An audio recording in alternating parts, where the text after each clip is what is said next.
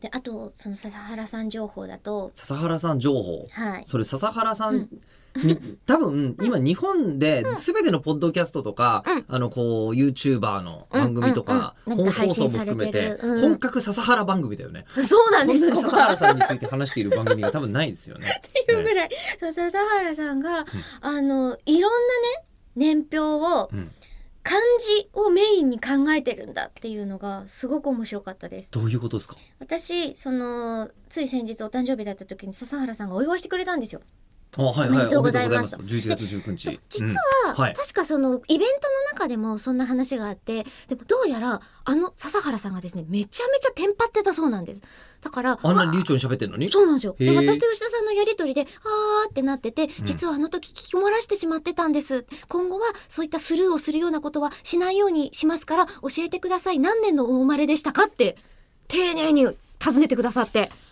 いやいやいやちょっと可愛いでしょええあの可愛いですけ どそもそもあの僕ら、えースルー上等じゃないですか基本スルーして生きてますからね。なんなんならスルーしてくれたらあ同じ話もう一回してもいいですよみたい なつってええむしろ気楽ですっていうなんでも擦れませんっつってねうんそうそうそうなんですけそうどやってんですけど聞いてくださったので、ああらまあはいの、1981年、うん山口百恵さんが、ん百恵ちゃんが引退した年ですってうんお伝えしたら、それは実企画1の、えー漢字が制定された2年後ですね って言われて、 2年後って 別に何のその年なら ば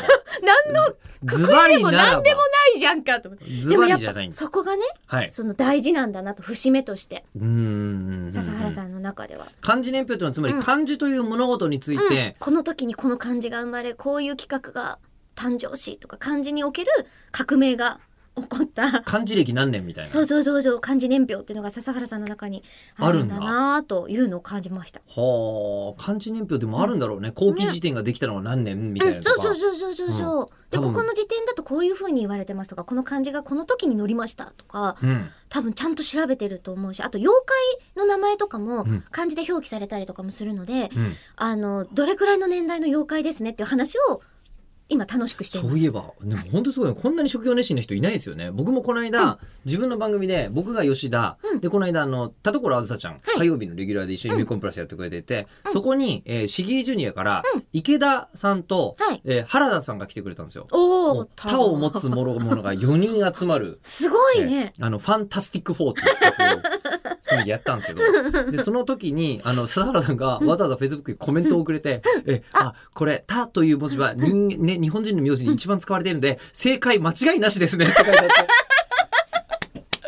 ありがたいことでございますな。え他のえ四つだと何か読む漢字ありますかね。多分、いや、まあ、なんとなく、えー四角いっていう感じ。